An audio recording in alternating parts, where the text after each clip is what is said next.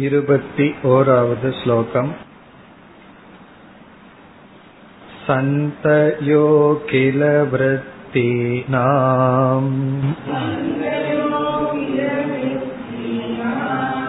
अभावाश्चावभासिताः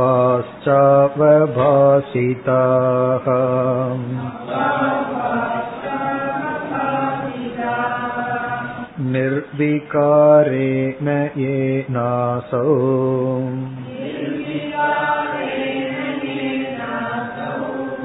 कूटस्थ इति चोच्यते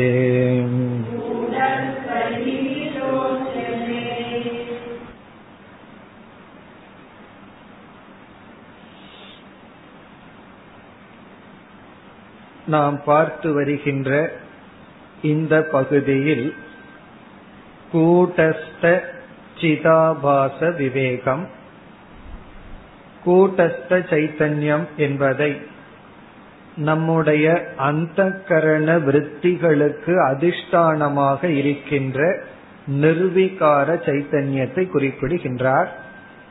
எந்த ஒரு சாட்சி சைத்தன்யம் மாறாமல் அனைத்து எண்ணங்களையும் பிரகாசப்படுத்தி கொண்டிருக்கின்றதோ அந்த சைத்தன்யம் கூட்டஸ்த சைத்தன்யம். பிறகு இங்கு சொல்லப்படுகின்ற சிதாபாசன் காம குரோதாதி போன்ற விருத்திகள். அல்லது அகங்கார விருத்தி. அகம் அகம் என்று உள்ளே இருக்கின்ற அகங்கார விருத்தி உணர்வு ரூபமான எண்ணங்கள். இந்த எண்ணங்களுக்கு விஷயம் வெளியே இல்லை. இதற்கு முன் கட விருத்தி எடுத்துக்கொள்ளப்பட்டது பானையை பற்றிய எண்ணம் எடுத்துக்கொள்ளப்பட்டது இப்ப பானையை பற்றிய எண்ணம் அங்கு பானை வெளி விஷயம். இங்கு காம குரோதாதிகள் அல்லது அகங்கார விருத்தி எடுத்துக்கொள்ளப்பட்டு அந்த விருத்திக்குள் இருக்கின்ற சிதாபாசன் அந்த விருத்திக்கு அதிஷ்டானமாக இருக்கின்ற கூட்டஸ்த சைத்தன்யம் இரண்டும் வேறு வேறு என்ற விவேகம் நடைபெறுகின்றது. இதற்கு முன் எப்படிப்பட்ட விவேகம் நடந்தது? வெளியுள்ள விஷயங்களை கிரகிக்கின்ற விருத்தியை எடுத்துக்கொண்டார் பானை முதலிய பொருள்கள். பானைக்கு அதிஷ்டானமாக இருக்கின்ற சைத்தன்யம் பிறகு சிதாபாசன் இரண்டும் வேறு என்று சொன்னார். பானைக்கு அதிஷ்டானமாக இருக்கின்ற சைத்தன்யத்தை பிரம்ம சைத்தன்யம் என்று கூறினார். இப்போ அங்கு பிரம்ம சைத்தன்யம் இங்கு கூட்டஸ்த சைத்தன்யம். கூட்டஸ்த சைத்தன்யமும் பிரம்ம சைத்தன்யமும் ஒன்றுதான். அதுதான் மகா வாக்கியம் இப்ப இரண்டும் வேறு வேறான்னு சந்தேகம் வரும் பொழுது அது ஒன்றுங்கிறதத்தான் நம்ம புரிந்து கொள்ள போகின்றோம். ஆகவே இங்கு விருத்தி அந்தர்முக விருத்தி. எல்லா விருத்திகளும் உள்ளே இருந்தாலும் வெளி விஷயம் இல்லாத விருத்திகளை எடுத்துக்கொண்டு அந்த விருத்திகளும் இடைவெளி விட்டுத்தான் வருகின்றது என்று கூறினார். இருபதாவது ஸ்லோகத்தில் கிரமாத் விச்சித்திய விச்சித்திய ஜாயந்தே. முதலில் காம விருத்தி வரும் பிறகு குரோத விருத்தி வரும் பிறகு வேறு ஏதாவது விருத்திகள் வரும் என்று ஒன்றின் பின் ஒன்றாக இடைவெளி விட்டுதான் அந்த விருத்திகளும் வருகின்றன. பிறகு சர்வா அபி விலீயந்தே. இந்த விருத்திகளும் சுஷுப்தி ஆழ்ந்த உறக்கத்தில் மூர்ச்சா மயக்கம் சமாதி போன்ற அவஸ்தைகளில் இந்த விருத்திகளும் ஒடுங்கி இருக்கின்றது என்று கூறி பிறகு இருபத்தி ஓராவது ஸ்லோகத்தில் தான் கூட்டஸ்த சைத்தன்யத்தை விளக்குகின்றார். சந்தையக இரண்டு எண்ணங்களுக்கும் இடையே உள்ள இடைவெளி அகில விருத்தி நாம் சந்தையக. எல்லா விருத்திகளுக்குள்ளும் இருக்கின்ற இடைவெளி அபாவகச்ச. சுஷுப்தி போன்ற அவஸ்தையில் அந்த விருத்திகளினுடைய இல்லாமை ஏன அவபாசி தாகா எதனால் அவைகள் விளக்கப்படுகின்றனவோ. எதனால் எந்த நிர்வீகார சைத்தன்யத்தினால் விளக்கப்படுகின்றதோ அசோ கூட்டஸ்தக உச்சதே அது கூட்டஸ்தன் என்று சொல்லப்படுகின்றது. அதாவது ஆழ்ந்த உறக்கத்திலிருந்து வெளியே வரும் பொழுது நம்ம என்ன சொல்றோம்? ஒருவர் வந்து ஜாகிரத அவஸ்தையில சோக விருத்தி மோக விருத்தி பய விருத்தியுடன் இருக்கிறார். பிறகு தூங்கிடுறார். தூங்கி எழுந்த உடனே என்ன சொல்கின்றார்? இப்படிப்பட்ட அனர்த்தத்திலிருந்து சம்சார எண்ணத்திலிருந்து நான் சற்று ஓய்வெடுத்து வந்தேன்னு சொல்றார். ஆகவே ஆழ்ந்த உறக்கத்தில் காமக்ரோதாதிகளுடைய விருத்தியினுடைய அபாவம் எந்த சைத்தன்யத்தினால் பிரகாசப்படுத்தப்பட்டதோ அந்த சைத்தன்யம் கூட்டஸ்த சைத்தன்யம் என்று இதுவரை ஆந்தர விருத்தியை எடுத்துக்கொண்டு சிதாபாச கூட்டஸ்த சைத்தன்யத்தை விளக்கினார். மேலும் இதே கருத்து சில ஸ்லோகங்களில் விளக்கப் போகின்றார். அடுத்து இருபத்தி இரண்டாவது ஸ்லோகம். गडे द्विगुणचैतन्यम्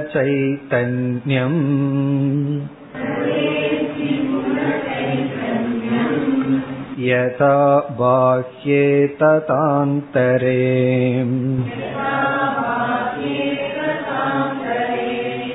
वृत्तिष्वपि ततस्तत्र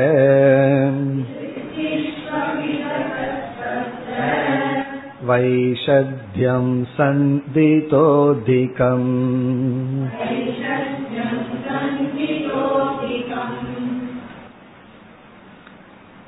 நாம் ஏற்கனவே பார்த்த கருத்தை தான் இங்கு குறிப்பிடுகின்றார் எப்படி பிரம்ம சைத்தன்யம் சிதாபாச சைத்தன்யம் என்று நாம் இரண்டு சைத்தன்யத்தை அங்கு பார்த்தோமோ அதே போல ஆந்தர விற்த்திக்குள்ளும் இரண்டு சைத்தன்யம் என்று சொல்கின்றார். ஏற்கனவே நம்ம வந்து இரண்டு சைத்தன்யத்தை பார்த்திருக்கோம். அந்த இரண்டு சைத்தன்யத்தினுடைய அவசியம் ஒரு சைத்தன்யம் என்ன செய்கிறது இனி ஒரு சைத்தன்யம் என்ன செய்கிறதுன்னு எல்லாம் பார்த்தோம். அது போல என்று குறிப்பிடுகின்றார். யதா கடே த்விகுண சைத்தன்யம். யதா எவ்விதம் கடே பானையில் த்விகுண சைத்தன்யம். என்றால் இரண்டு விதமான சைத்தன்யங்கள் இருக்கின்றதோ. வெளி விஷயத்தில் பானை முதலிய பொருள்களில் இரண்டு வித சைத்தன்யங்கள் நாம் பார்த்தோமோ. பாஹ்யே கடே.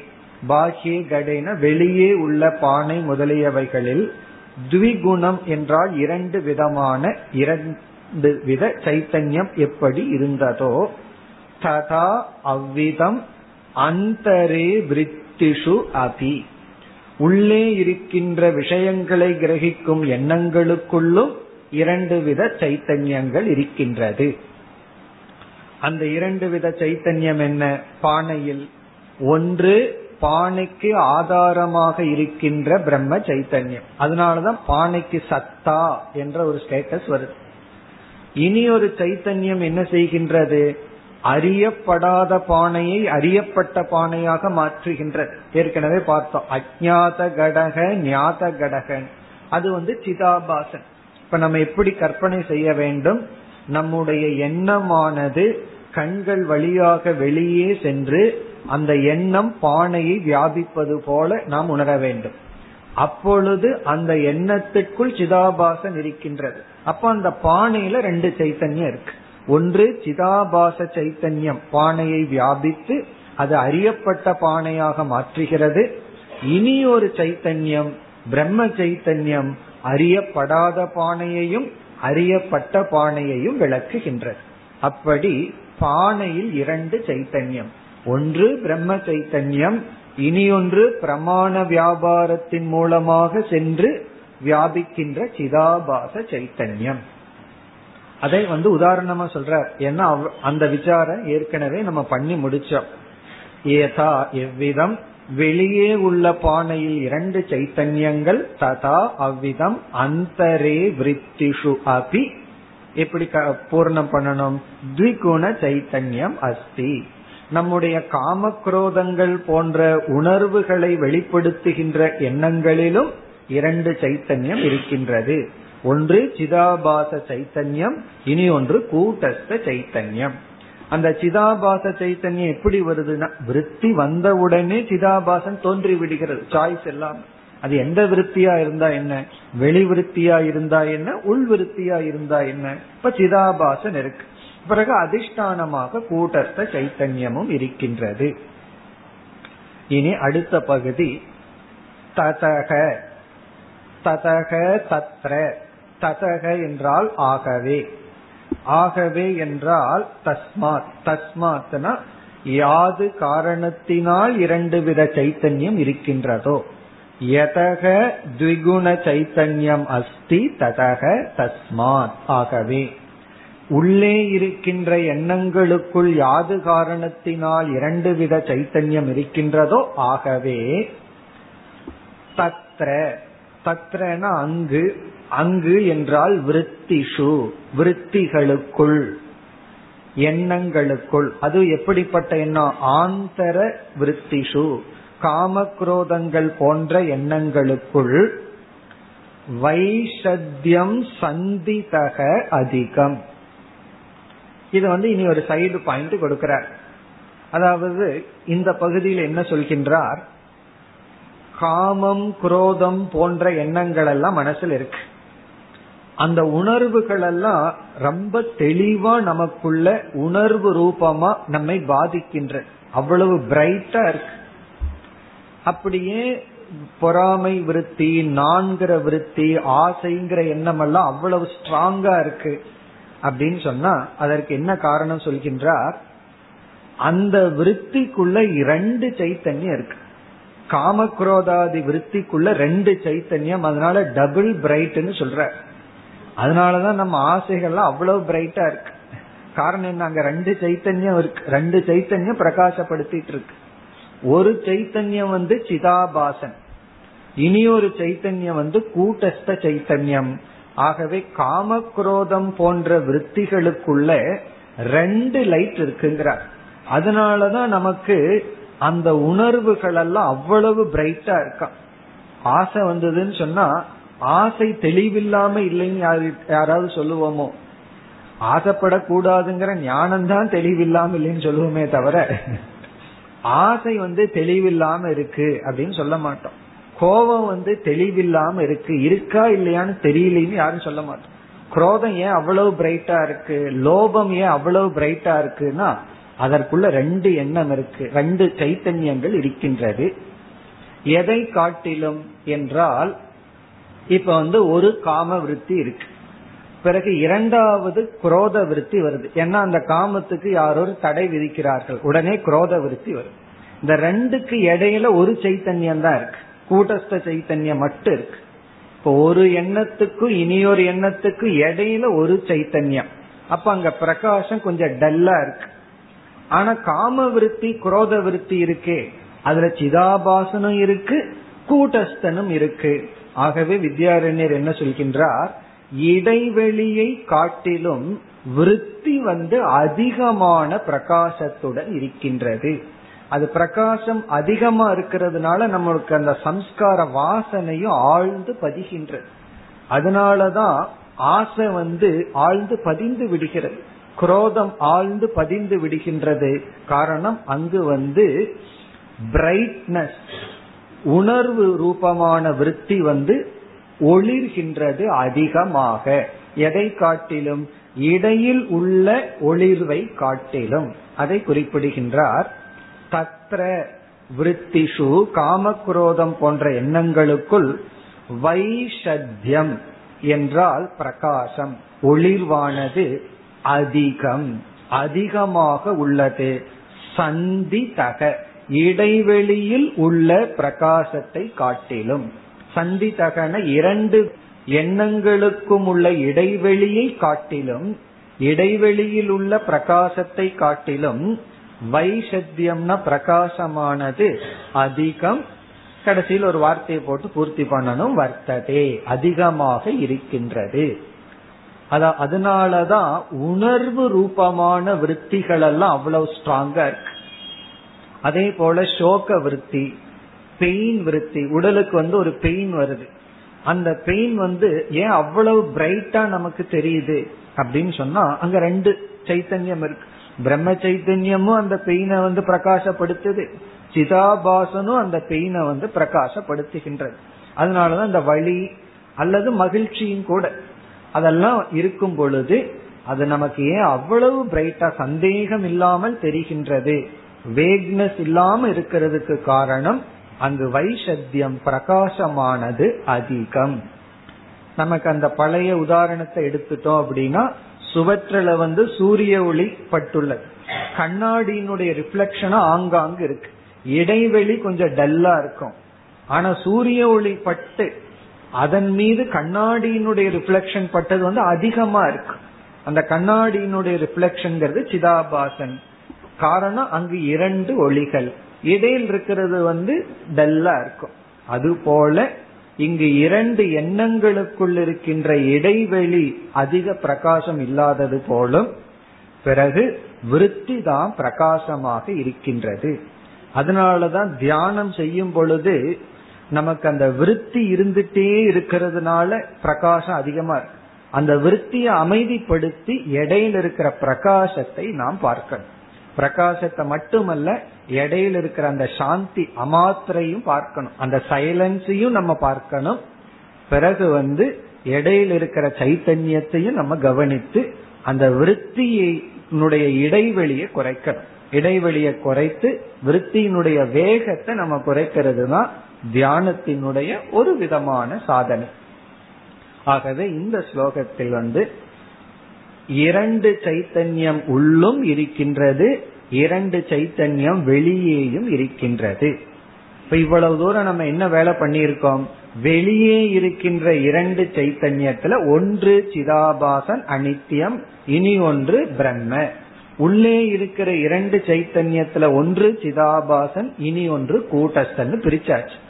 அப்படி வெளியே ரெண்டு சைத்தன்யம் உள்ள ரெண்டு சைத்தன்யம்னு பிரிச்சு கடைசியில் என்ன பண்ண போறோம்?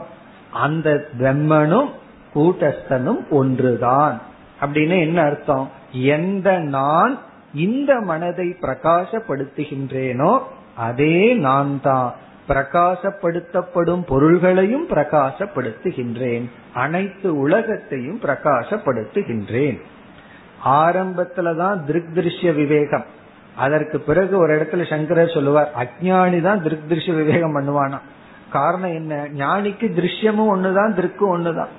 ஆகவே திருக்கு வேறு திருஷ்யம் வேறுங்கிறது ஆரம்ப நிலை கடைசி நிலையில வந்து திருஷ்யமும் திருஷ்யத்துக்குள் இருக்கிற சைத்தன்யமும் நான் தான் திருக்கும் நான் தான் சொல்லி அஜானி தான் திருக் திருஷ்ய விவேகம் பண்ணுவான்னு ஒரு இடத்துல எழுதுறார்.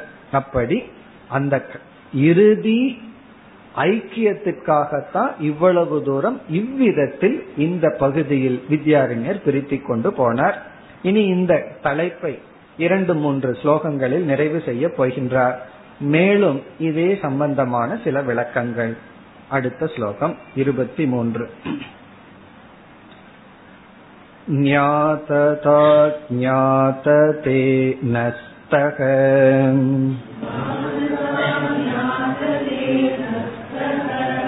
गडवद्वृत्तिषु क्वचित्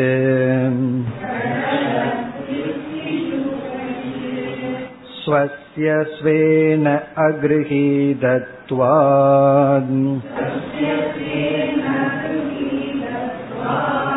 ताभिश्चाज्ञाननाशनात्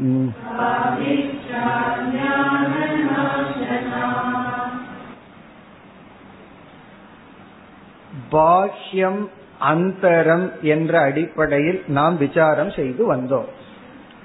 வெளியே உள்ள பானைகள் போன்ற பொருள்களுக்கு இரண்டு தன்மை இருப்பதாக நாம் பார்த்தோம். இரண்டு அடைமொழிகள் ஞாததா அஜாததான்னு பார்த்தோம்.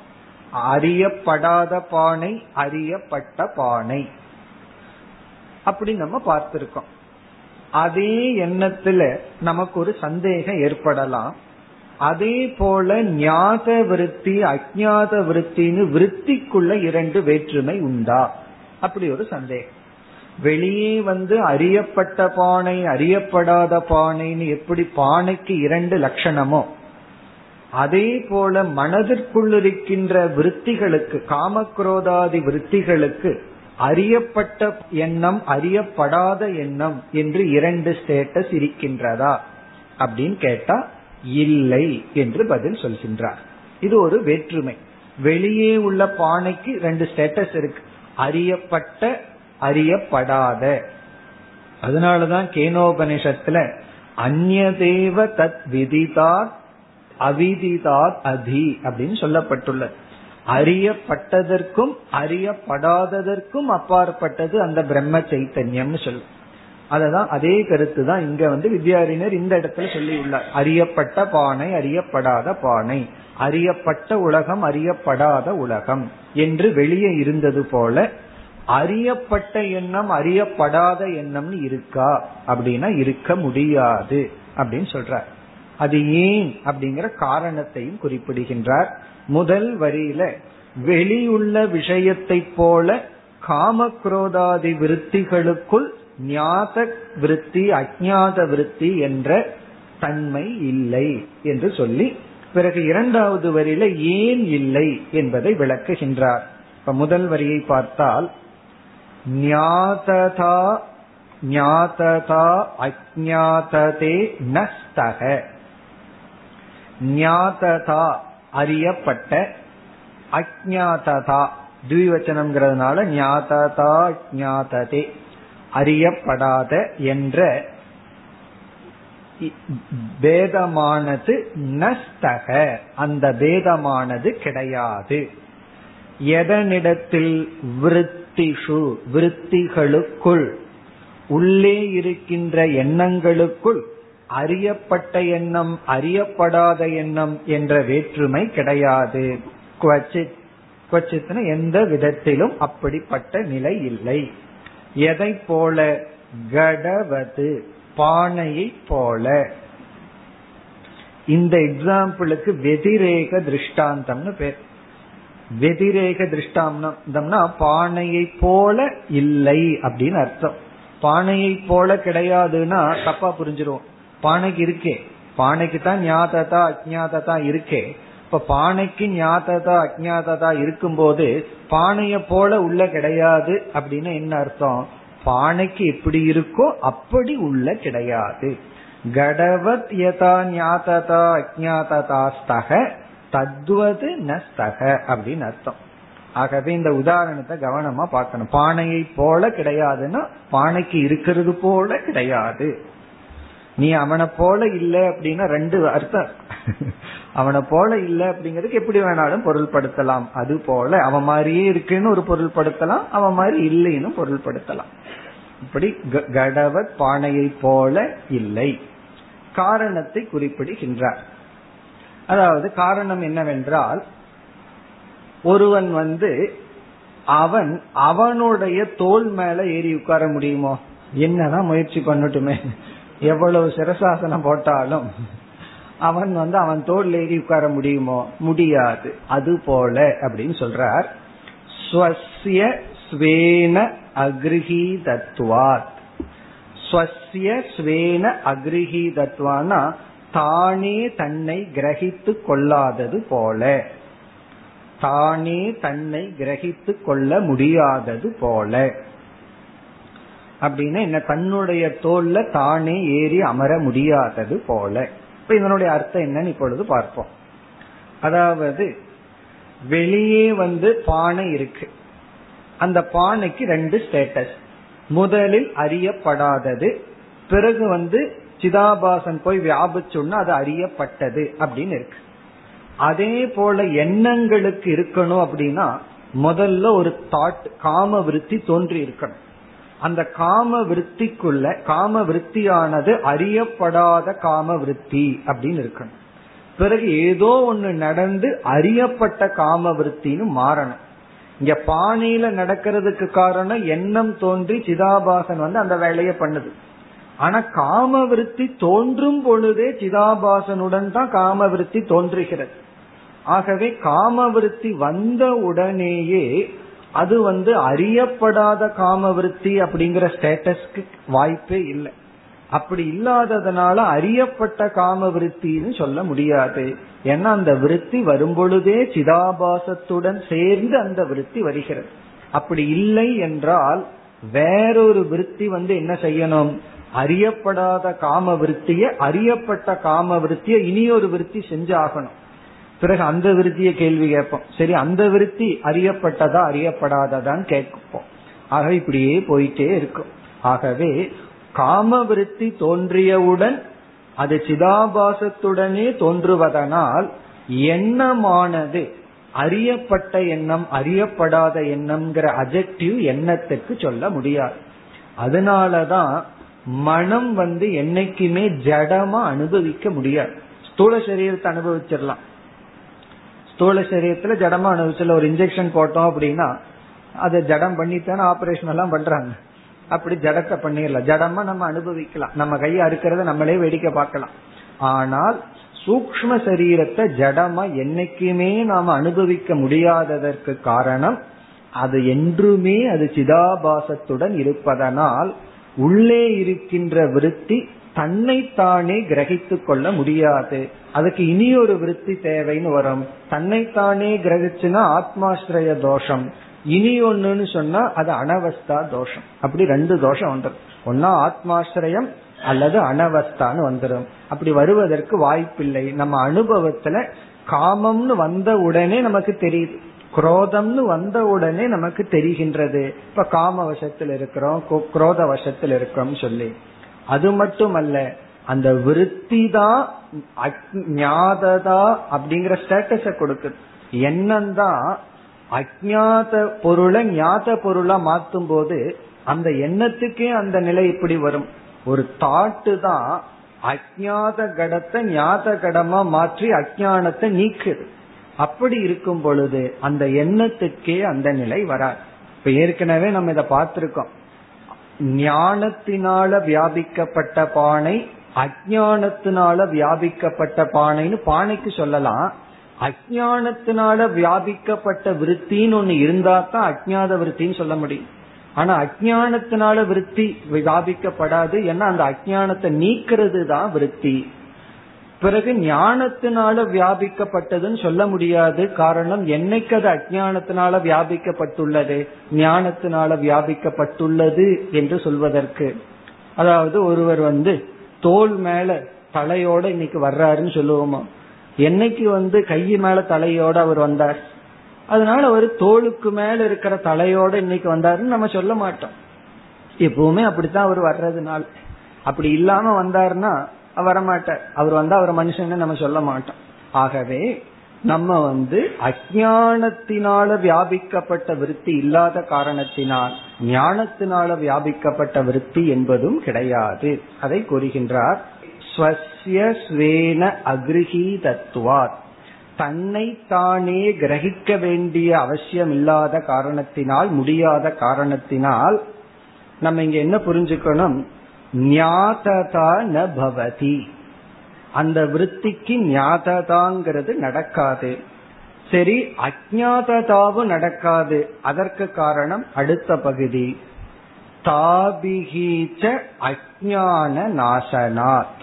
தாபிகி விற்த்திபிகி அந்த எண்ணங்களினால் தாபிகின அவைகளினால் இசிக்கொள்ட்டு எண்ணங்களினால் விருத்திகளினால் அஜான நாசனாத்.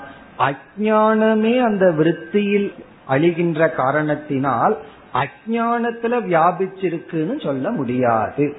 இரண்டாவது வரியில ரெண்டு ஹேது வந்து ஒன்று ஞாததா ந பவதி இனி ஒன்னு அஜாததா ந பவதிங்கிறதுக்கு சொல்லியிருக்க.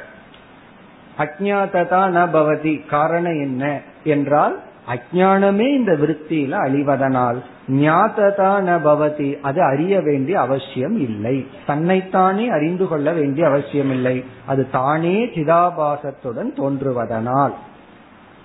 இனி இந்த விசாரத்தை முடிவு செய்ய விரும்புகின்றார். அடுத்து ஒரு சில ஸ்லோகங்களில் இதுவரைக்கும் கூறிய விசாரம் முதல் ஸ்லோகத்தில் ஆரம்பிச்சு இதுவரைக்கும் இப்ப என்ன செய்தாரோ அதனுடைய முடிவுரை வர இருக்கின்றது அதை முடிச்சிட்டு பிறகு வேறு விசாரத்திற்கு செல்ல போகின்றார் அடுத்து இருபத்தி நான்கு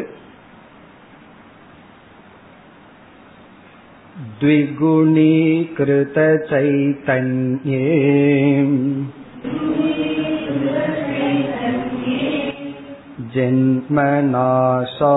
जन्मनाशानुभूदितः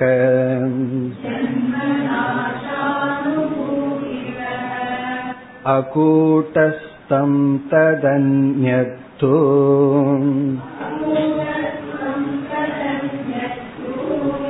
कूटस्थ गूढस्तमविकारतः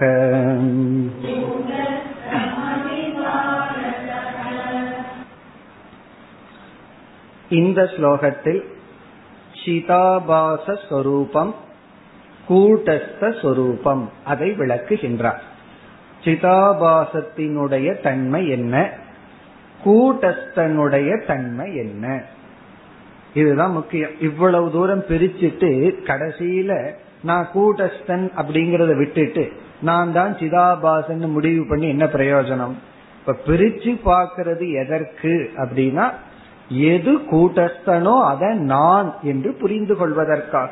ஆகவே இந்த ஸ்லோகத்தில் சிதாபாசத்தினுடைய சொரூபம் என்ன? கூட்டஸ்தனுடைய சொரூபம் என்ன? என்று குறிப்பிடுகின்றார். த்விகுணீகிருத சைத்தன்யே.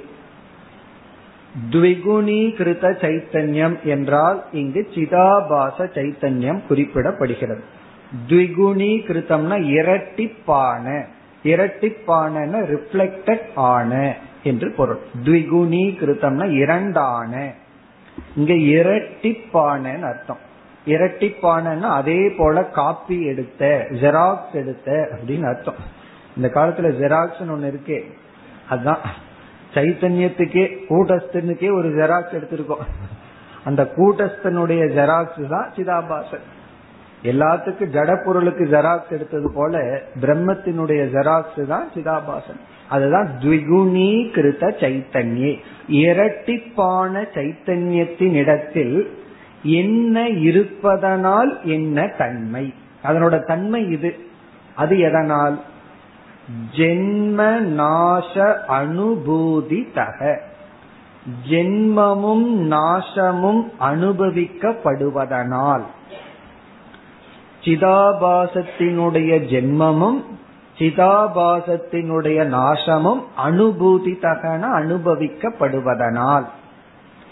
சிதாபாசத்தினுடைய ஜென்மத்தை எங்கு அனுபவிக்கிறோம்? ஒவ்வொரு எண்ணமும் தோன்றும் பொழுது சிதாபாசன் தோன்றுகின்றான். ஒவ்வொரு ஞானத்திலையும் ஒவ்வொரு சிதாபாசன் தோன்றி தோன்றி மறைகின்றான். பானையை பார்க்கிறான் உடனே பானையை வியாபிக்கின்ற சிதாபாசன். துணிய பாக்கிறோம் துணிய வியாபிக்கின்ற சிதாபாசன். அதற்குள்ள அந்த சிதாபாசன் போய் வந்தாச்சு. மறைஞ்சு வந்து விட்டான். இப்ப தோன்றுகின்றான் பிறகு மறைகின்றான். என்ன பானைய பார்க்கும் பொழுது பானை விருத்திய விளக்கிற சிதாபாசன். அடுத்தது அந்த க்ஷணம் விருத்தி அழிந்து விடுகிறது. விருத்தி போன உடனே சிதாபாசனம் தோன்ற முடியாது. ஏன்னா ஒரு க்ஷணம் விருத்தி போயாச்சு வெறும் கூட்டஸ்தன் மட்டும் அந்த இடைவெளியை பிரகாசிக்கின்றது. பிறகு மீண்டும் விருத்தி வந்தாச்சு. ஆகவே ஜென்ம நாச அனுபூதி தக. பிறகு ஆழ்ந்த உறக்கத்துல பார்த்தோம்னா விசேஷ விருத்திகள் இல்லை அந்த விசேஷ சிதாபாசனம் இல்லை. ஆகவே அகூட்டஸ்தம் தது. அகூட்டஸ்தம் என்றால் மாற்றத்திற்கு உட்பட்டது விகாரி. விகாரத்துடன் கூடியது. கூட்டஸ்தன்ன மாறாதது நித்தியம் இது அனித்தியம் சவிகாரி. ரெண்டும் தான் நமக்கு முக்கியம். அனித்தியமானது சவிகாரத்துடன் கூடியது. ரெண்டு சேர்ந்தே போகும். எது அனித்தியமோ அது விகாரத்துடன் தான் இருக்கும். விகாரம் இல்லாம அனித்தியமா இருக்கவே இருக்காது. அது வந்து செல்ஃப் கான்ட்ரடிக்ஷன் விகாரமே இல்லை ஆனா அது அனித்தியம். மாறாம அப்படியே இருந்து திடீர்னு போகும் சொல்ல முடியாது. இல்லையே நம்ம பில்டிங் திடீர்னு விழுந்ததுன்னு சொல்லுவோம். அப்படி கிடையாது. அது கட்டி அது பியூர் ஆன டேட்ல இருந்து ஒவ்வொரு க்ஷணமும் அதனுடைய தன்மையை அது இழந்து கொண்டே இருக்கின்றது. அது மாறிக்கொண்டே இருக்கின்றது. அது மட்டுமல்ல நம்ம மனசும் அப்படித்தான். ஒவ்வொரு க்ஷணமும் மாறிக்கொண்டே இருக்கின்றது. அதனால அவர் இன்னைக்கு மாறிட்டாருங்கிறது ஒரு குறையா சொல்லக்கூடாது. அது மாறாம இருந்தா தான் குறை. அவர் அப்படித்தான் இருப்பார். அதனாலதான் ஒரு சயின்டிஸ்ட் ரொம்ப அழகா சொல்றார்.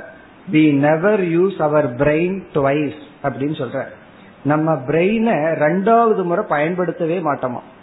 ஒரே ஒரு முறை தான் பயன்படுத்துறோமா? அதுக்கு அவர் கொடுக்கிற விளக்கம் வந்து இப்ப வந்து ஒருவர் நம்ம கிட்ட ஒரு வார்த்தை பேசுற பேசின உடனே அவருடைய பேச்சு நம்ம பதில் பேச்சு ஒரு அனுபவம் நடந்தாச்சு. நம்ம பிரெயின் ஒரு மாடிபிகேஷன் வந்தாச்சு. அடுத்த செகண்ட் அவர்கிட்ட பேசும்போது நியூ பிரெயின் எப்படி நியூ பிரெயின்னா அவர்கிட்ட பேசின அனுபவத்திலிருந்து உருவான புதிய மனசுல பேசுறோம். பழைய மனசோட பேசல. அதனாலதான் ஃபர்ஸ்ட் ஒரு ஒரு ஹாஃப் இன்ச் ஸ்மைலோட பேசுவோம். ரெண்டாவது பேசணும்னா அந்த ஸ்மைல் அதிகமாகலாம் குறையலாம். காரணம் என்ன? நியூ பிரெயின்ல அவர்கிட்ட பேசுறோம். ஒவ்வொரு எக்ஸ்பீரியன்ஸும் நம்ம பிரெயினை மாடிஃபை பண்ணிட்டே இருக்குங்கிறார். அவர் சயின்ஸுங்கிறனால அப்படி பேசுறார். நம்ம மனம்னு சொல்லிடுவோம். மனம் மாறிக்கொண்டே இருக்கு. ஆகவே அதே மனதோட நம்ம வந்து அடுத்த வினாடி அடுத்த செகண்ட் இருக்கிறது இல்லை இது எதை குறிக்குதுன்னா மனம் மாறிக்கொண்டே இருக்கின்றது. இப்ப மாறிய மனதுடன் தான் நம்ம விவகாரம் செஞ்சுட்டே இருக்கோம். அப்படி இருக்கும்போது அவன் மனசு மாறிடுதுன்னு சொல்லவே கூடாது. இல்ல என் மனசு மாறிடுதுன்னு சொல்லக்கூடாது. அது மாறாம இருந்தா தான் ப்ராப்ளம் அது மாறுவதுதான் இயற்கை. அதுதான் இங்க சொல்றார் அகூட்டஸ்தம்.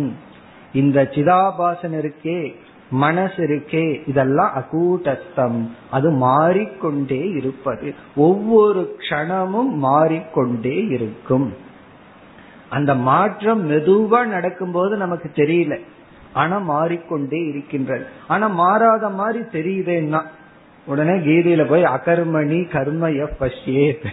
அந்த அகர்மத்துல கர்மத்தை பாத்திரணும் மாறாத மாதிரி தெரிஞ்சாலும் ஒவ்வொரு க்ஷணமும் நம்ம மாறிக்கொண்டே இருக்கு. நம்ம மனசு புதிய புதிய மனது உருவாக்கி கொண்டே இருக்கு. அதனால நம்ம பிரெயின செகண்ட் டைம் யூஸ் பண்றது இல்லை அப்படின்னா ஒரு மனச ஒரு முறை தான் யூஸ் பண்றோம். யூஸ் அண்ட் த்ரோ இருக்கே அது நம்ம மைண்ட்லயே இருக்கு. இப்ப அதான கான்செப்ட் எதையுமே செகண்ட் டைம் யூஸ் பண்ண விரும்பல. அதை வாஷ் பண்ணி வச்சுக்க விரும்பல. யூஸ் அண்ட் த்ரோ நம்ம மைண்டும் யூஸ் அண்ட் த்ரோல தான் ஒவ்வொரு க்ஷணமும் புதிய புதிய மனம் அந்த புதிய மனதில தான் நம்ம விவகாரம் செய்து கொண்டு இருக்கின்றோம் இப்ப கான்ஸ்டன்ட் சேஞ்ச் அங்க ஒரு கான்ஸ்டன்ட் இருக்கு. மாறாத மாற்றம்.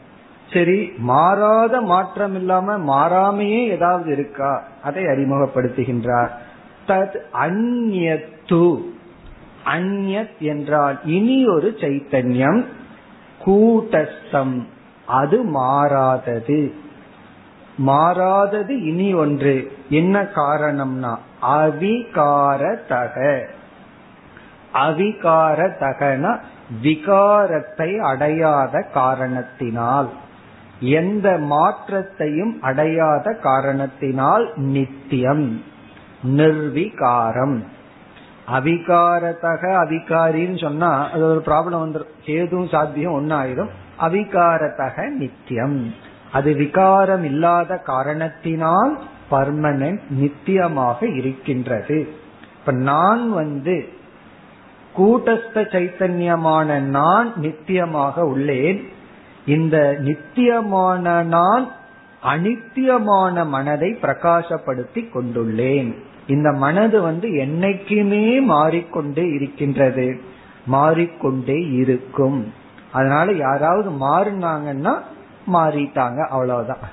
ஏன் மாறினாங்க? இப்படி மாறினாங்களே அப்படி மாறினாங்களேன்னா எப்படியோ மாறிட்டாங்க. நம்ம பிராரப்தத்துக்கு அனுசாரமா அவங்களும் மாறி இருக்காங்க நம்மளும் நம்ம பிராரப்தத்துக்கு தகுந்த மாதிரி மாறி இருக்கோம் இப்ப மாற்றம் அப்படிங்கிறது அகூட்டஸ்தம்ங்கிறது சிதாபாசத்துக்கும் புத்திக்கும் சொரூபம் ஸ்வபாவம் நான் யார்னா அந்த மாற்றத்தை எல்லாம் மாறாமல் பார்த்து கொண்டிருக்கின்ற கூட்டஸ்த சைத்தன்யம். சாட்சி சைத்தன்யம். இப்ப இந்த கருத்தை தான் வித்யாரண்யர் வந்து பத்தாவது அத்தியாயத்துல நாடக தீபத்துல விளக்க போற இப்படியே சொல்லிட்டு இருந்தா போர் அடிச்சிடும் ஒரு டிராமாவை உதாரணமா வச்சு அனைத்து டான்ஸையும் அந்த டான்ஸ்னா புத்தியினுடைய டான்ஸ சொல்ல போற புத்தியினுடைய டான்ஸ மாறாமல் நான் பார்த்து கொண்டிருப்பவன் என்று சொல்ல போகின்றார். இனி அடுத்த இரண்டு ஸ்லோகங்களில் கூட்டஸ்த சிதாபாசத்திற்கான பிரமாணத்தை கொடுத்து இந்த விசாரத்தை நிறைவு செய்ய போகின்றார். இருபத்தி ஐந்தாவது ஸ்லோகத்தில் கூட்டஸ்த சைத்தன்யத்துக்கு சங்கரருடைய பிரமாணம். கூட்டஸ்த சைத்தன்யம் இருக்கின்றது என்பதற்கு சங்கரருடைய பிரமாணம். இருபத்தி ஐந்து. அந்த கரண சக்தி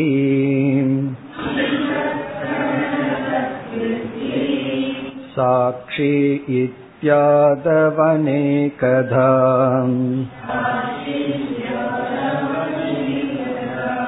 कूटस्थ एव सर्वत्र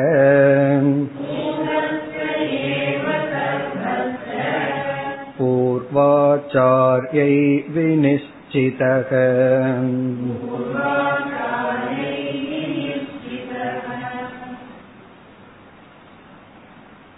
வாக்கிய விருத்தி என்கின்ற சங்கரருடைய நூலிலிருந்து இவர் பிரமாணத்தை கொடுக்கின்றார். வாக்கிய விருத்தியில் பதினோராவது ஸ்லோகம். அதுல ஒரு பகுதியை எடுத்து இங்கு குறிப்பிடுகின்றார். இந்த ஸ்லோகம் சங்கரர் கூட்டஸ்தனுடைய இருப்பை இவ்விதம் விளக்கி உள்ளார். இப்ப கூட்டஸ்தன் இருக்கின்றது என்பதற்கு சங்கரருடைய இந்த ஸ்லோகம் பிரமாணம். உபனிஷத் பிரமாணம் இருக்கு. ஆனா உபனிஷத் பிரமாணத்திற்கு பதிலாக இங்கு ஆச்சாரியருடைய பிரமாணத்தை குறிப்பிடுகின்றார். உபனிஷத்துக்கு நிகரா சங்கரரை வச்சு பேசுகின்றார் வித்யாரண்யர். எந்த இடத்தில் பேசுகின்றார்? அந்த கரண தத் விருத்தி சாட்சி. அந்த கரணம் தத் விருத்தினா அந்த கரணத்தில் உள்ள விருத்தி அந்த கரணம்னா சூக்ம சரீரம். தத் விருத்தினா சூக்ம சரீரத்தில் உள்ள விருத்திகள் சாட்சி. இவைகளுக்கு சாட்சியாக இருக்கின்றது. இத்தியாதோ இது போன்ற இடங்களில். அந்த ஸ்லோகத்துல நம்ம பார்த்தோம் அப்படின்னா அந்த கரண தத்விருத்தி சாட்சி. அடுத்த சொல் வந்து சைத்தன்ய விக்கிரக அப்படின்னு வரும். அந்த ஒரிஜினல் ஸ்லோகத்துல. இவர் வந்து அந்த ஸ்லோகத்தினுடைய முதல் பகுதியை மட்டும் கொடுத்து அந்த கரணமும் அதிலுள்ள எண்ணங்களுக்கும் சாட்சியாக இருக்கின்றது. இத்தியாதோ இது போன்ற வாக்கியங்களில் அநேகதா விதவிதமான இடங்களிலும் விதவிதமான கோணங்களிலும் கூட்டஸ்தக ஏவ கூட்டஸ்த தத்துவம்தான். கூட்டஸ்தக ஏவ சர்வத்திர விசாரங்களில் எல்லா இடத்திலும் நிச்சிதக நிச்சயம் செய்யப்பட்டிருக்கின்றது. இந்த நம்ம இங்கு விசாரம் செய்த கூட்டஸ்தன் தான் சங்கரால் அந்த கரணம் அதிலுள்ள விருத்தி அதற்கு சாட்சி போன்ற இடங்களில் விசாரம் செய்யப்பட்டுள்ளது. இங்க நம்ம வந்து கூட்டஸ்தனுக்கு லட்சணமே இப்படி எடுத்துட்டார். மனம் மனதிற்குள் இருக்கின்ற காமக்ரோதாதி விருத்திகளுக்கு சாட்சி அப்படின்னு எடுத்துட்டார். அப்படிப்பட்ட நம்ம என்ன அர்த்தம் சொன்னோமோ கூட்டஸ்தனுக்கு அந்த அர்த்தத்தை தான் சங்கரர் இந்த மாதிரி பல இடங்களில் விளக்கி உள்ளார். நிச்சிதகன நிச்சயம் செய்யப்பட்டுள்ளது. யாரால்? பூர்வாச்சாரியி பூர்வ ஆச்சாரியகனு சங்கரரை குறிப்பிடுகின்றார். பகுவச்சனம் வந்து ரெஸ்பெக்டுக்காக மரியாதைக்காக. பூர்வாச்சாரியர்களான சங்கரர் போன்றவர்கள் அந்த கரண தத்விருத்தி சாட்சி சைத்தன்ய விக்கிரக என்ற ஸ்லோகத்தில் நாம் இதுவரை விசாரம் செய்த கூட்டஸ்தனைத்தான் விளக்கி உள்ளார். அப்ப மத்த ஆச்சாரியர்கள் கேட்கலாம் இங்க பிரச்சனை வந்து கூட்டஸ்தன் இடத்துல கிடையாது. இங்க பிரச்சனை வந்து சிதாபாசம் வேண்டுமா வேண்டாமா? சிதாபாசன் இல்லாமலேயே பிரதிபிம்பவாதத்தை எடுத்துக்கொள்ளாமலேயே அவச்சேதவாதத்திலேயே ஜீவனை விளக்க முடியும். ஆகவே சிதாபாசன் விஷயத்துல என்ன பிரமாணம்? அந்த சந்தேகம் வரும் பொழுது அடுத்த ஸ்லோகத்தில் மீண்டும் சிதாபாசனுடைய பிரமாணத்தை குறிப்பிடுகின்றார். அதே சங்கரருடைய பிரமாணம். சங்கரர் வந்து சிதாபாசனையும் விளக்கி உள்ளார் என்று இருபத்தி ஆறாவது ஸ்லோகத்தில் சிதாபாச பிரமாணம். இருபத்தி ஐந்துல வந்து கூட்டஸ்த சைத்தன்யத்துக்கு சங்கரருடைய பிரமாணம். இருபத்தி ஆறு ஆத்மா பாசாஸ்ரயாச்சைவம்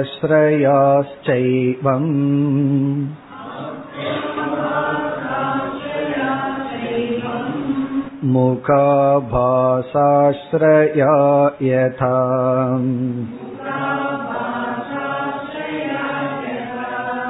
गम्यन्ते शास्त्रयुक्तिभ्याम्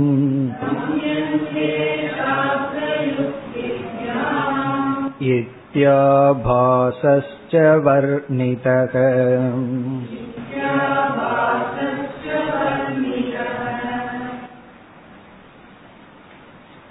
உபதேச சாகஸ்ரீ என்ற நூலில் சங்கரர் சிதாபாசனை இவ்விதம் பேசி விளக்கி உள்ளார் உபதேச சாகஸ்திரியில பதினெட்டாவது அத்தியாயத்துல நாற்பத்தி மூன்றாவது ஸ்லோகம்.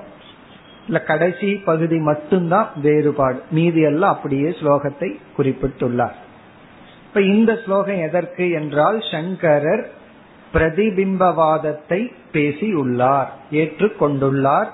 அதுல சிதாபாசனுடைய இருப்பையும் தேவையும் விளக்கி உள்ளார் ஆகவே சிதாபாசன் கூட்டஸ்தன். இந்த இரண்டும் நாம் விசாரம் செய்தது ஆச்சாரியருடைய அனுமதியின் பெயரில். ஆச்சாரியார் விளக்கியபடிதான் நாமும் செய்தோம். அதுதான் கருத்து. இப்ப முதல் பகுதியில் நம்ம பிரிக்கும் பொழுது மூன்று சொற்களாக பிரிக்க வேண்டும். ஆத்மா ஆபாச ஆசிரயாகா இங்க மூன்று சொற்கள். நம்ம தப்பா ஆத்மாபாசம்னு பிரிச்சிடக்கூடாது. ஆத்மா ஒரு சொல் ஆபாச இரண்டாவது ஆஸ்ரயாகா மூன்றாவது சொல். இந்த மூன்று சேர்ந்து ஆத்ம ஆபாச ஆஸ்ரயாகா இங்க ஆத்மா என்பது கூட்டஸ்தன் ஆபாசக என்பது சிதாபாசன் ஆஸ்ரயக என்பது அந்த கரணம் சூக்ம சரீரம். ஆத்மா ஆபாச ஆஸ்ரயாகா என்ன எக்ஸாம்பிள் அதே போல வரிசையா உதாகரணம் சொல்றார். முக ஆபாச ஆஸ்ரயாகா யதா. யதான எவ்விதம்? முக முகன நம்முடைய பேஸ் ஸ்தூல சரீரம். நம்ம ஸ்தூல சரீரத்தில் இருக்கிற நம்ம முகம் இருக்கே அந்த முகம். ஆபாசம் அப்படின்னா நம்ம முகத்தை கண்ணாடியில பாக்கிறோம் அந்த கண்ணாடியில தெரிகின்ற பிரதிபிம்ப முகம். ஆபாச முகம். ஆபாச முகம்னா சிதாபாசம் சொல்றது போல முகாபாசம். முகாபாசம்னா முகத்தை போல தெரியுது. ஆனா அது இங்க முகம் கிடையாது. அது எப்படி தெரியுதுன்னா பசிச்சதுன்னா அதுக்கு சாப்பாடு கொடுத்தோம்னு வச்சுக்கோமே. அது ஒண்ணும் சாப்பிடாது. அதனால அது ஆபாசம். ஆனா முகத்தை போல தெரியுதேன்னா. அதனாலதான் முகாபாசம். பிறகு ஆசிரியாக. அப்படி முகாபாசம் வந்து எல்லா இடத்துலயும் வரணுமேனா கண்ணாடியில தான் வருது. ஆகவே ஆசிரியாகனா கண்ணாடி. மிரர் இந்த இடத்துல. ஆசிரியாக ஏதா. எவ்விதம்? நம்முடைய முகம் நம்முடைய முகத்தினுடைய பிரதிபிம்பம். அந்த பிரதிபிம்பம் தோன்றுகின்ற இடமான கண்ணாடி. இந்த மூன்றும் உள்ளதோ? அதே போல ஆத்மா ஆபாசக ஆசிரயா செய்வ. இப்ப எதை எதோட கனெக்ட் பண்ணணும்? ஸ்தூல முகம் இஸ் ஈக்வல் டு ஆத்மா. ஸ்தூல முகம் வந்து ஆத்மாவிடமும். ஸ்தூல முகத்தினுடைய பொய்யான பிரதிபிம்பம் இருக்கே ஆபாசம் சிதாபாசம். அது வந்து முகாபாசம். பிறகு கண்ணாடிங்கிறது நம்முடைய மனம். எளிமையானதுதான். நமக்கு தெரிஞ்சதுதான். நம்முடைய மனம்ங்கிற கண்ணாடி. இவைகளெல்லாம் கம்யந்தே அறியப்படுகின்றது. எப்படி? சாஸ்திர யுக்திபியாம் சாஸ்திரத்தின் துணை கொண்டும் யுக்தியினுடைய துணை கொண்டும் இந்த மூன்று தத்துவங்கள் அறியப்படுகின்றது. அப்படின்னா மூணு தத்துவம் இருக்குன்னு சொல்ற. ஆத்மான்னு ஒரு தத்துவம் இருக்கு. பிறகு மனம்னு ஒரு தத்துவம் இருக்கு. அந்த மனதிற்குள்ள பிரதிபிம்பம்னு ஒரு தத்துவம் இருக்கின்றது.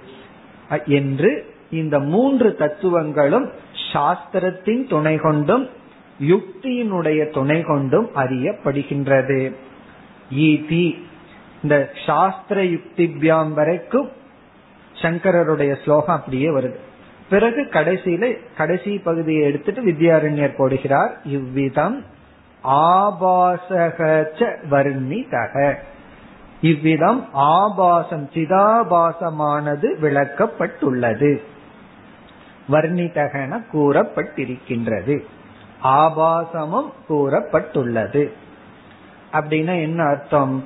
சிதாபாசனும் சங்கரரால் ஏற்றுக்கொள்ளப்பட்ட கருத்துதான்.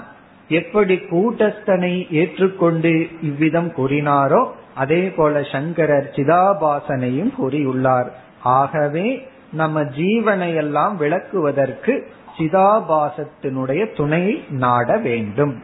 ஜீவஸ்வரூபத்தை விளக்க சிதாபாசத்தினுடைய துணை தேவை. அதுதான் கருத்து. இத்துடன் நாம் இதுவரை செய்து வந்த ஒரு விசாரம் முடிவடைகின்றது. இதுவரைக்கு நம்ம ரெண்டு மேஜர் விசாரம் பண்ணோம். ஒன்று வெளியே உள்ள அப்படிங்கிற கான்செப்ட்ல பிரம்ம சைத்தன்யம் சிதாபாச சைத்தன்யம் வேறு வேறு ஆரம்பத்துல பண்ணோம். பிறகு பதினேழாவது ஸ்லோகத்தில் ஆரம்பிச்சு இருபத்தி ஆறாவது இந்த ஸ்லோகம் வரை கூட்டஸ்த சைத்தன்ய சிதாபாச விவேகம் செய்தோம். செய்து கடைசியில என்ன முடிவு செய்தார் என்றால் பிரதிபிம்பவாதம் சங்கரால் ஏற்றுக்கொள்ளப்பட்டுள்ளது என்று முடிவு செய்தார். இனி அடுத்த ஸ்லோகத்திலிருந்து வேறு ஒரு தலைப்பை எடுத்துக் கொள்கின்றார் புதிய தலைப்பு ஆரம்பம் ஆகின்றது இருபத்தி ஏழாவது ஸ்லோகம்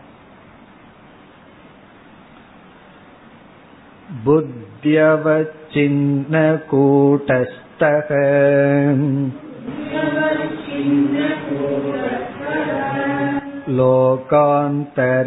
लोकान्तरगमागमौ कर्तुं शक्यो गडाकाशः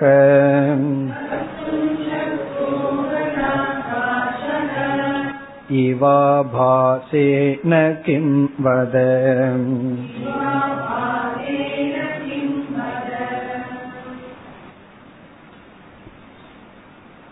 இனிமேல் வருகின்ற பகுதியில் ஆபாசவாதம் அல்லது பிரதிபிம்பவாதம் அதன் அடிப்படையில். அதாவது ஆபாசவாதம் பிரதிபிம்பவாதம்னு அதுல மென்மையான நுண்ணிய வேறுபாடு இருக்கு. ஆனா வித்யாரண்யர் அதை எடுத்துக்கொள்வதில்லை ஆபாசவாதம் பிரதிபிம்பவாதத்தை ஒன்றாக கலந்து விடுகின்றார். ஆகவே நம்ம வந்து ஆபாசவாதத்தின் அடிப்படையில் அல்லது சிதாபாசனை ஏற்றுக்கொண்ட அடிப்படையில் நான்கு தத்துவத்தை விசாரம் செய்ய போகின்றார். ஆபாசவாதம் அல்லது பிரதிபிம்பவாத அடிப்படையில் நாலு தலைப்பை எடுத்துக்கொண்டு விளக்க போகின்றார். அதுல முதல் தலைப்பு வந்து ஜீவ நிர்ணயக. ஜீவ நிர்ணயம் பிரதிபிம்பவாதப்படி அதை செய்ய போற. இனிமேல் வர்றது நாலு மேஜர் டாபிக் அதுதான் இந்த அத்தியாயம். இரண்டாவது வந்து மகா வாக்கிய நிர்ணயம்.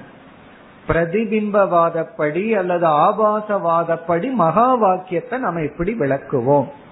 இதன் அடிப்படையில் மகா வாக்கியம் எப்படி விளக்கப்படுகின்றது? மூன்றாவது சம்சார நிர்ணயம். இதன் அடிப்படையில் சம்சாரம் எப்படி விளக்கப்படுகின்றது? நான்காவது பிரமாணம். இப்படியெல்லாம் விளக்குறதுக்கு என்ன பிரமாணம்? மீண்டும் வித்யாரண்யர் வந்து ஆச்சாரியர் பிரமாணம் உபனிஷத் பிரமாணத்தை எல்லாம் எடுத்துக்கொண்டு நான் இவ்விதம் எடுத்து விளக்குவதற்கு எனக்கு பிரமாணம் உண்டு. அதாவது ஸ்மிருதி என்று சொன்னால் வித்யாரண்யர் அவராக சுயமா சிந்திச்சு எத்தனையோ கருத்தை சொல்லும் பொழுது அது ஸ்மிருதி ஆகுது. அந்த ஸ்மிருதி வந்து பூர்வாச்சாரியார் ஸ்மிருதிக்கு விரோதமா இருக்கக்கூடாது. பிறகு ஸ்ருதிக்கு விரோதமாக இருக்கக்கூடாது. ஏற்கனவே நம்ம பெரியவர்கள் என்ன செய்து வைத்தார்களோ அதற்கு விரோதமாக இருக்கக்கூடாது. ஆனா நூதனமா இருக்கலாம். புதிய விதத்துல விளக்கலாம். விரோதமா இருக்கக்கூடாது.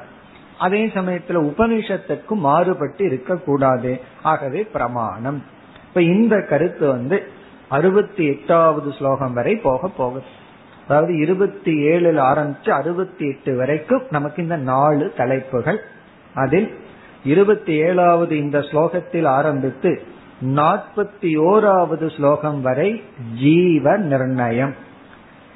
பிரதிபிம்பவாதப்படி ஜீவஸ்வரூபத்தை நிர்ணயம் செய்கின்றார் நிச்சயம் செய்கின்றார். அதை நிச்சயம் பண்ணின உடனே மகா வாக்கியத்துக்கு வந்துருவார். அதாவது ஜீவன் ஏற்கனவே நம்ம நிர்ணயம் பண்ணி இருக்கோம் இருந்தாலும் பூர்வபக்ஷி வந்துருவான். உனக்கு எதுக்கு ஆபாசவாதம்? நான் வந்து அவச்சேதவாதத்துல விளக்குவேம்மா அது வேண்டான்னு சொல்லி ஏன் நம்ம ஆபாசவாதத்தை எடுத்துட்டா அதுல பலன் எப்படி இருக்குன்னு காட்டி ஜீவஸ்வரூபத்தை கூறி பிறகு மகா வாக்கியத்தை கூறி பிறகு சம்சாரத்தை கூறி பிரமாணத்தை கூறி பிறகு நிறைவு செய்ய போகின்றார். அடுத்த வகுப்பில் நாம் தொடர்வோம்.